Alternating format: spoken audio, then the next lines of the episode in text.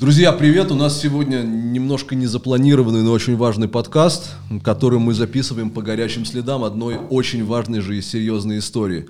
Сегодня ко мне пришли Бора Кайтукти, которого вы раньше знали как Борю Кайтукова, и Валега Зати, общественное движение НИВС, они же бывшие главные участники молодежного крыла организации «Стыр Ныхас». Я знаю, что вы очень не любите эту историю, и когда этот лейбл ставят, но принципиально важно об этом было сказать. Контекст, чтобы вы, опять же, понимали, друзья дорогие, которые нас смотрят. Несколько дней назад Боря опубликовал петицию в интернете с призывом о немедленном расформировании руководящего состава организации «Стыр Ныхас», либо же все организации, надо понимать, да, с точки зрения... Ну, на данный момент состава организации. Да, о том, почему Боря и Вале расскажут сами, я просто хочу, чтобы мы здесь зацементировали некоторые моменты. Первое, мы будем обговорить, безусловно, об этом. Мы попытаемся понять, почему вы здесь, я, Вале, тебя включаю тоже, потому что я знаю, что вы совершенно синхронно с Борей мыслите в этом направлении, почему вы настолько категоричны, и почему ваша категоричность, а, наверное, правильнее сказать, наша категоричность, она совершенно безальтернативна. Мы поговорим о том, как Стыр Ныхас, новейшей его истории, со времен, скажем так, последних 5 лет, как он пришел к тому, что люди, которые работали в его составе, молодежь, сегодня говорят о том, что эта организация, безусловно, себя дискредитировала. Борь, давай с петиции мы начнем. Как это произошло? То есть это ведь не спонтанное какое-то решение? Нет, не спонтанное довольно-таки. Почему я решил написать эту петицию именно сейчас? По последним событиям, опять-таки, драки сына Вячеслава Зелимхановича и сына Жириновского, то есть в одном моменте Стыр Ныхас сразу решил, кто из них прав, кто виноват, не дожидаясь каких-то следственных действий, насколько я знаю, там возбуждено дело было. То есть там им не понадобилось время, они сразу поняли, на чьей они стороне, кто прав, кто виноват. А вот в последующем инциденте уже с угрозами журналисту Тимуру Штернхаш почему-то решил дождаться каких-то доказательств и еще чего-то. Ну, как по мне, это поведение двойных стандартов. И вот это меня очень сильно расстроило в очередной раз, и мой... писательский дух не смог воздержаться от этой темы. Валя, а вы почему, кстати, эту богоугодную организацию в свое время покинули? Давай сразу этот момент проясним. Я скажу, почему спрашиваю. Сейчас велик будет соблазн у кое-у кого, как говорят любители власти, у третьих сил, да, у них будет велик соблазн начать говорить. Но вот сейчас Боря и Вале просто такую обиженную позицию занимают, и поскольку что-то у них там стряслось с организацией «Стыр Ныхас» в прошлом, они вот решили теперь почтенным старцам, как Эрдоган Путину, ножом в спину ударить. Не знаю, Эрдоган Путину или Путин Эрдогану, но ситуация такая, вот то, что сказал сейчас Борис, это не то, что двойные стандарты, я даже могу назвать это лицемерием. Если говорить, назвать вещи своими именами, это вот чистой воды лицемерие. Потому что Стыр Ныхас трактует так, как ему угодно. Точнее, угодно только одному, не только Стыр Ныхас, может, он весь Стыр Ныхас об этом и не знает, но угодно... только этому Руслану Кучиеву. Не по-народному, грубо говоря. Эта организация была создана не для того, чтобы она была провластная. Никаких обид вообще, в принципе, никаких обид и нет. Эта организация была создана для того, чтобы выражать волеизъявление осетинского народа. А сейчас, на данный момент, эта организация изъявляет волеизъявление определенного круга лиц. Мы все знаем, кого. Вот и все. Что касается петиции, эту петицию, наверное, надо было раньше делать. Я посчитал нужным, что после вот этих событий, которые он перечислил. Вы когда вышли? То есть просто правда хочу зафиксировать. Мы не выходили. Мы не вышли, нас выгнали оттуда. Не, нас не выгнали, нас попросили. Меня пригласили вообще на конференцию о проблемах традиционной веры как председателя комитета. Я подготовился, у меня речь готовая была, все. И при этом на тот момент Руслан Кучиев тогда был, кажется, в Турции какое-то время, вернулся, у нас были какие-то вопросы, хотели что-то с ним согласовать, и он, по-остински, как говорят, випайда перестал на связь выходить. И мы нашли себе место, где сами собирались, то есть продолжали работу, все. Тут я прихожу на конференцию, где мне, естественно, надо было представиться перед речью, и встречаю там Руслана Кучиева, который меня отводит в сторону и ставит меня перед фактом, что мы, говорит, расформировали вас. На вопрос «почему?» он мне неоднозначно ответил: «Вы, говорит, занимаетесь политикой». Я говорю: «Хорошо, а чем должен заниматься Штернхаш?» Он: «Вот традициями, там, культура, еще что-то», начал перечислять. Я говорю: «Руслан, я все понимаю, ты старше, я младше, но, как мне кажется, ты заблуждаешься, потому что первостепенная функция Нахаша всегда была политика, то есть общественное состояние народа, что происходит, какие процессы идут, как на них реагировать, это политика». Классического Нахаса, да? Да. Нахаш тот, который он должен был. Получается, да, его же словами, это номенклатурный Нахаш, потому что они не выполняют основную функцию, возложенную на него. И я хорошо помню, тогда вышел выступать, меня Тамерланд Сгоев, он был председателем этой конференции, и он меня спрашивает: «Ну, просто представься», говорит, «не все знают, кто ты». И я запнулся, даже не знал, как представиться, и сказал, как есть. Я говорю, не знаю, хорошо это или плохо, но уже, говорю, бывший председатель молодежного крыла, и там и из парламента кто-то сидели, из правительства, и все начали смеяться и хлопать мне. Ну, так и произошло. Валя, что к этому привело? Просто я пытаюсь понять хронологию событий. На твой взгляд, что именно стало последней каплей для этих номенклатурных господ из Стыр Ныхаса? Все эти последние события, которые... Ну, просто расскажи о них, напомни людям, то есть в чем вы занимались. Как и сегодня занимаемся общественной деятельностью, которая не нравилась. Ну, это тогда это все было в рамках молодежного комитета Высшего совета осетин. И наша деятельность не нравилась тем людям, которые, наверное, тогда были. Кто получали повестку о прокурорской проверке? Это история про праздник Баварии? История о празднике Баварии, одна из. История розыгрыш сети «Лукойл» и тому подобное. Ну, их много. Когда мы говорим, да, вот о том, что эта организация абсолютно... Я писал сам об этом, то есть тут даже на себя буду ссылаться, о том, что это абсолютно аффилированная с властью структура, чем по определению классический осетинский Ныхас, ну, просто не может быть, иначе это дискредитация, да, самой идеи. Я сразу вспоминаю интервью с Русланом Кучиевым, мое двухлетней все-таки давности, когда мы разговаривали об институте Тархона в Осетии, да, когда мы разговаривали о таком культурном феномене, как ходы, да, то есть объявление всеобщего общественного порицания или же бойкота, да, выражаясь другим языком. Это для тех, кто вдруг не знает, я допускаю, что у нас есть слушатели, зрители, которые это не знают. Он высказал мысль такую совершенно парадоксальную, и я тогда не мог скрыть своего удивления. Мы на примере дела Цкаева, я думаю, вам близок будет этот пример, с ним говорили. Я спросил: «Руслан, вот смотрите, вы говорите, что если вы отсылаете меня к исконной осетинской традиции, выражение презрения и порицания мерзавцам, негодяям, преступникам, тем, кто презрел абсолютно все общественные морали и перешел грани. Вот люди в форме, при исполнении которые до смерти запытали у себя в околотке Владимира Цкаева. На ваш взгляд, прямые кандидаты на то, чтобы им объявили коды?» Кто как не они. На что Руслан Кучиев мне говорит: «Нет, потому что мы не можем этого делать, не дождавшись решения светского суда». Парадокс.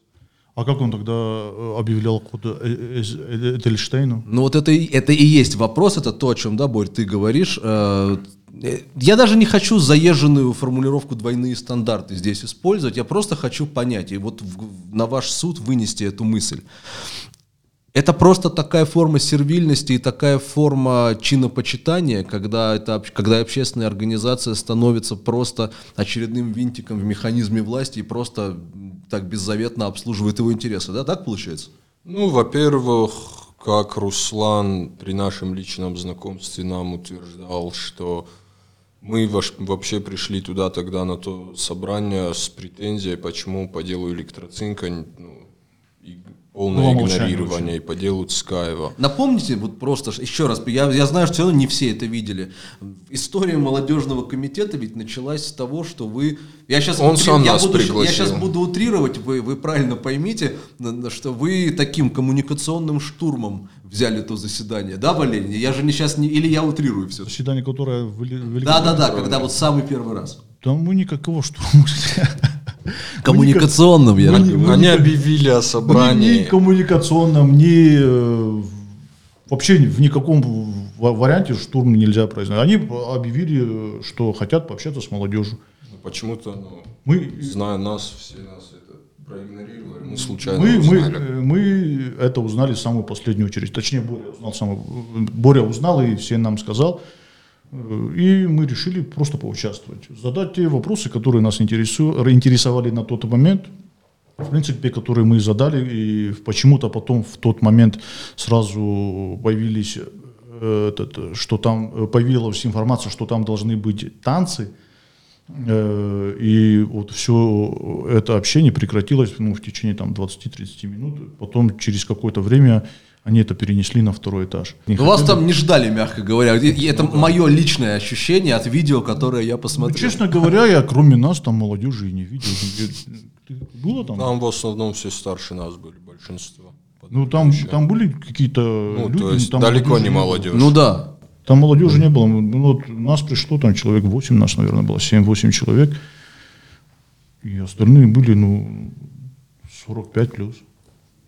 Я не знаю, для них это, наверное, для них это молодежь, да, они вот хотели вот с такой аудиторией пообщаться. Вот на той самой встрече, когда мы познакомились, ребята уже знали Руслана лично, я совсем недавно уже был с ними на тот момент, и я с ним познакомился в тот день, и на одну из моих претензий, что они ничего не делают, никаких инициатив не продвигают, и на мой вопрос, почему вы есть, он мне отвечает, что координационный состав из 97 человек выбрали в районах, а в зале порядка 100 человек сидело. Я в тот же момент поворачиваюсь к залу, я говорю, кто-нибудь о выборах слышал, кто-нибудь голосовал?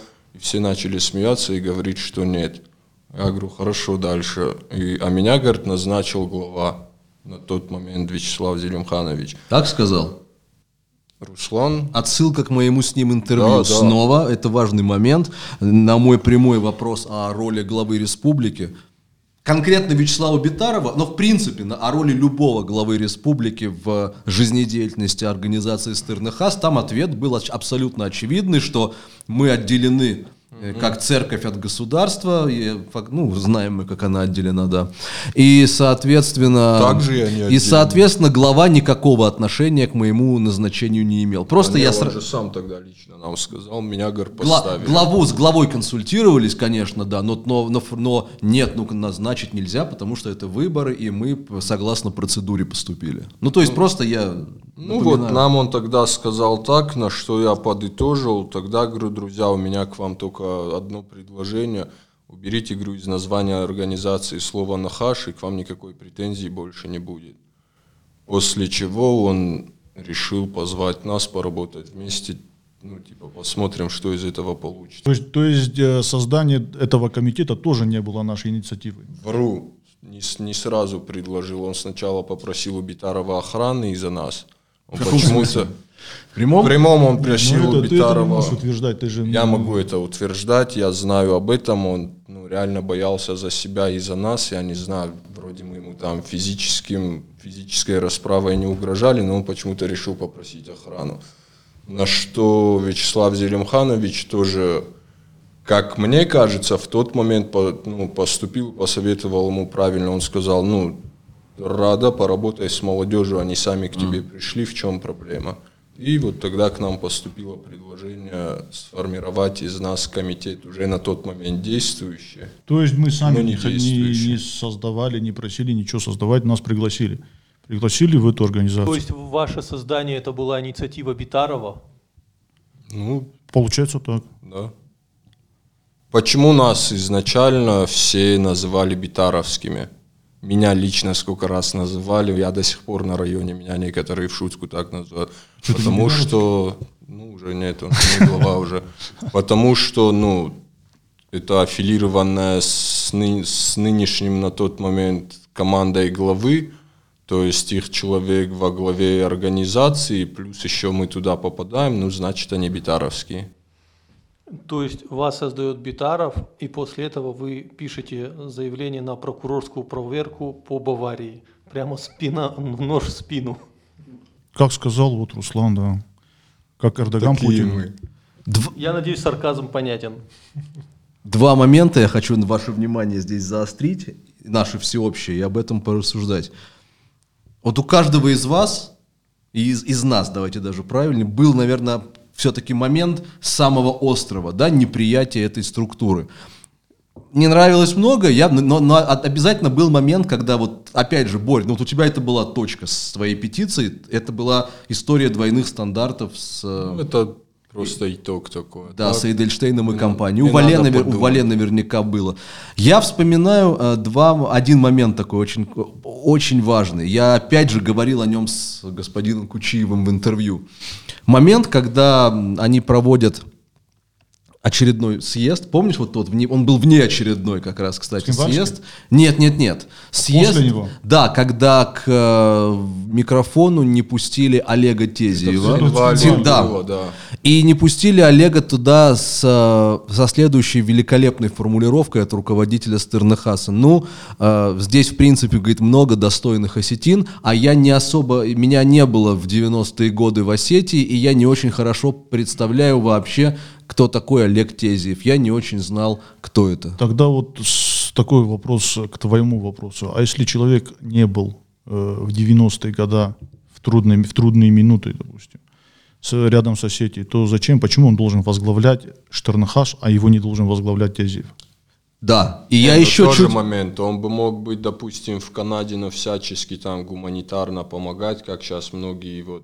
Ну, он хороший, кстати, абсолютно проект делал в Канаде. Ну, я такого он не знал. Интернет-проект, например, которым он в Канаде занимался, сайт.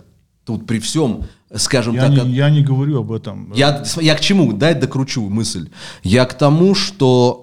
потом ты смотришь в этот президиум, который восседал на том самом съезде, и ты прекрасно понимаешь, что Олег Тезиев не попадает к микрофону не просто потому, что отдельно взятый Руслан Кучиев не вполне себе представляет, кто это, а ты понимаешь, что Олег Тезиев не попадает к микрофону на съезде Высшего Совета Осетин, потому что этот человек...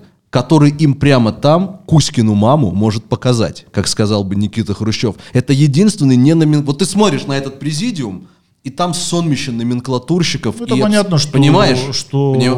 И вот это моя капля была. Речь например. Олега Тезиева да. многим бы не понравилась, его вопросы да. многим бы не понравились. Да. Ну, это само собой. Но не знать Олега Тезиева... Или прикрыться этим, да. Человек, который очень много... Я считаю, что он очень много сделал для Осетии. Это герой. Один из современников, из наших современников, дай бог ему еще много лет жизни, которые... И это старший, Вале. Важный момент. Олегу 70. То есть я сейчас это говорю именно из этих соображений. Так, это не 50-летний человек, не 40-летний. Это, помимо прочего, человек стырнахасовского возраста. Ты не дал бы мне досказать мою мысль. И ты не знаешь этого человека, и это то же самое, что, допустим, не знать из Суплиева, понимаешь? Не знать там Парпата, не знать Валеру Хубулова. Это то же самое. Как он этого не знал? Но интерпретация того, что я не знал и я не пустил, это вообще никакой критики вообще. У меня прям вот слов нету, я просто хочу материться. Вот это была моя капля, вот о каплях последних говорили. Вопрос вам обоим, почему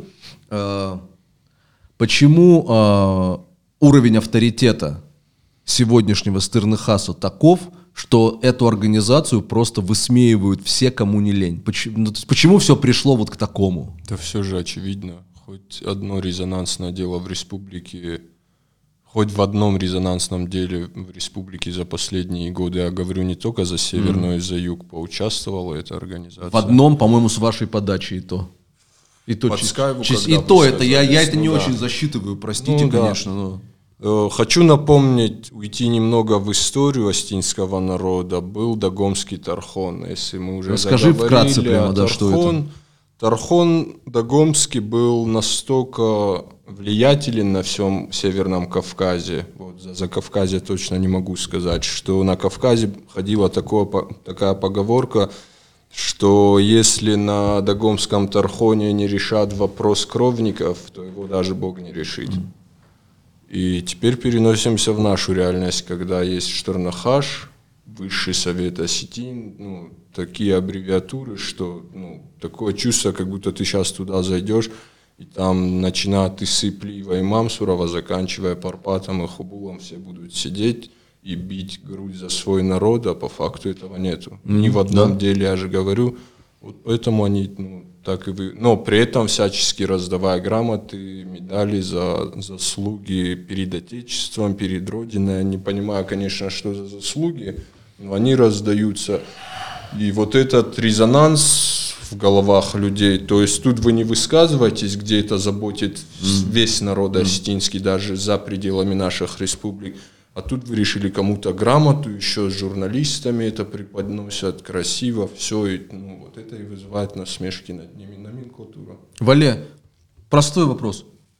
Дело Джабиева, дело Цкаева, прямые выборы, список можно бесконечно продолжать. Почему они не вписываются в эти темы? Так, это же очевидно. Ну, объясни. Все намного просто. Это организация совковского типа, партия сказала, надо делать, вот и все. Чем это грозит им? Чем им может это грозить? Я поэтому тебя спрашиваю. Бюджет организации почему-то... А грозит, если они это не сделают? Нет, если они это сделают. Хорошо, если они впишутся в дело Джабиева, в дело Цкаева, что не, будет? Ну, рано или поздно их уберут с бюджета республики. Почему? Зачем? Ну, потому что... Ты еще берешь и высказываешься по делу Джабиева, по делу Цкаева. Это в нормальной реальности. Что тебе кто сделает? Тебе просто лишат денег твоих? Нашего политического режима, строя, государства, всем же очевидно понятно, что если такая влиятельная общественная организация, которая подпитывается бюджетом республики, начинает идти наперекор мнению местной власти, то ее просто уберут. Вале, перед тем, как ты скажешь, Боря, так там смехотворность ситуации в том, что вписаться в дело Цкаева — это не идти наперекор местной власти, потому что глава Вячеслав Битаров 28 раз четко это осудил, например, на видео. Они, понимаешь? Нет, это не... Боятся, что они делают. Справедливости ради, Вячеслав Зелимханович во всех резонансных делах он очень четко выражал свою позицию. Абсолютно. А что это мешало сделать Штернхашу? Вот, ответь. На твой, у тебя есть ответ? У меня есть ответ. Ну скажи. Им говорят, вот в вашем видении есть вот это. Там проводить в год один раз мероприятие на Хетага. Больше у них я других этих мероприятий не знаю. И все. Дальше вот этого замкнутого круга вы не должны лезть. Вот они и не лезут. Все. Вячеслав Зелимханович высказался, а вам нельзя, потому что вы должны в рамках вот этого круга и не более. И все. Может быть, поэтому тогда в Осетии складывается интересная ситуация, когда лидерами мнений являются не старцы, я использую сейчас этот термин исключительно комплиментарно, не старцы, заслуженные из организации Высший Совет Осетин, а Сусанна Дудиева, Земфира Цкаева, да, и лист опять же продолжается, то есть те, кто... Майя Джабиева, Оксана Сотиева. Я сейчас неумышленно называю только женщин, вы понимаете, да, может быть, в этом проблема, что голосом народа и проводниками идей народа становятся вот эти вот фигуры, понимаешь, а отнюдь не организация, которая должна была бы. Тот же Беслан, да? Почему сегодня, на ваш взгляд, матери Беслана... Кто скажет матерям Беслана, не делайте... Вот смотри, почему матери Беслана абсолютный моральный камертон Осетии, а Стыр Ныхас — это насмешка? Потому что матерям Беслана никто не спустит методичку и не будет говорить, вот делайте вот так. Они его просто пошлют. Вот тоже мне сейчас такая мысль в голову пришла. Ты говоришь им, я как бы уверен, что так и есть, что им говорят, тут не высказывайтесь, это игнорируете. Я почему-то уверен, я просто, находясь в этой организации внутри, слушая, что нам пытаются донести, для меня парадоксально, они начинают хиштарашту. Я больше чем уверен, тот, кто из внутренней политики их курирует, он явно младше них. Это однозначно. Не бывает вопроса. Хиштара, Вайзавкут, конечно. То есть, в нашу сторону уже это работает. Конечно. А почему в ту сторону? Это же знаменитый, Валер, тезис. Буквально вчера в эфире у Заура Фарниева в очередной раз он прозвучал. Вы, говорит, конечно, ребята молодцы, сказал один из его слушателей, но... Вот как можно, вы младшие, почему вы, в принципе, обсуждаете старших? Это, понимаю, это из категории шушут. Я так скажу. Это сейчас, дорогие друзья, был внутренний юмор, который мы бы с огромным удовольствием раскрыли полностью, но страшный наш цензор в лице Али Капухаева все равно это вырежет. Я же вчера в эфире, объяснил, что... Как по мне лично это неправильно, что априори любой хиштер, априори прав перед любым младшим. Так не может быть. И человек, если, допустим, представим такую реальность, что приходит во главу республики кто-нибудь в мегамасштабах коррумпированный со своей командой, начинается распродажа муниципальной собственности, земли забирают, все происходит. Всем очевидно, что разворовывают республику. То есть я как младший не могу сделать ему вайзов, потому что он просто раньше меня родился, но это же... это смешно, Борь. А это преподносится теперь так, я как это просто вижу, нормальные старшие именно... Что мы вносим в это слово «старший», когда его употребляем? Такой старший. В любом случае, если младший даже, у него есть вопросы, он его посадит и выслушает. И если он ошибается, он ему донесет это словами. Теперь же эта тема «хиштарашту», «хиштармов», «аштамазуранна», я это воспринимаю как, когда младший прав, а старшему ответить нечего. Такое последнее прибежище. Он щитом прикрывается, как ты против старшего. И это лично мое мнение и восприятие. Давайте резюмируем тогда, Вале, что нужно сделать для того, чтобы... Маленькая ремарка на слова Бори. Старший должен показывать младшему то, что он должен делать сам. В старших на сегодняшний день я могу назвать Славу Джанаева, Олега Тезиева, Хаджимурата Гацалова, который... Хаджимурата Гацалова муфти, ты имеешь в виду? Да, конечно. У меня нету никаких предубеждений. Меня еще это смущает, почему в Штернхаше нет никого... По религизному признаку, понимаешь? Есть... Это настоящие старшие. Я знаю Олега Тезиева... Я лично с ним познакомился по Албегова Асланову делу. Он просто до мозга костей старших. Хаджимурат Гацалов не раз высказывался о всех тех проблемах, которые касаются нашей Осетии маленькой. Слава Джанаев, то же самое. Эти люди сидят и оттуда кричат: мы старшие. Так же не бывает. Если вы старшие, то покажите то, что вы старшие.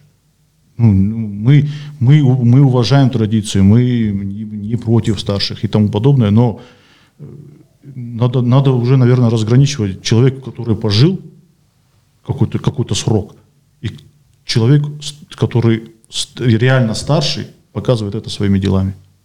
Это и все.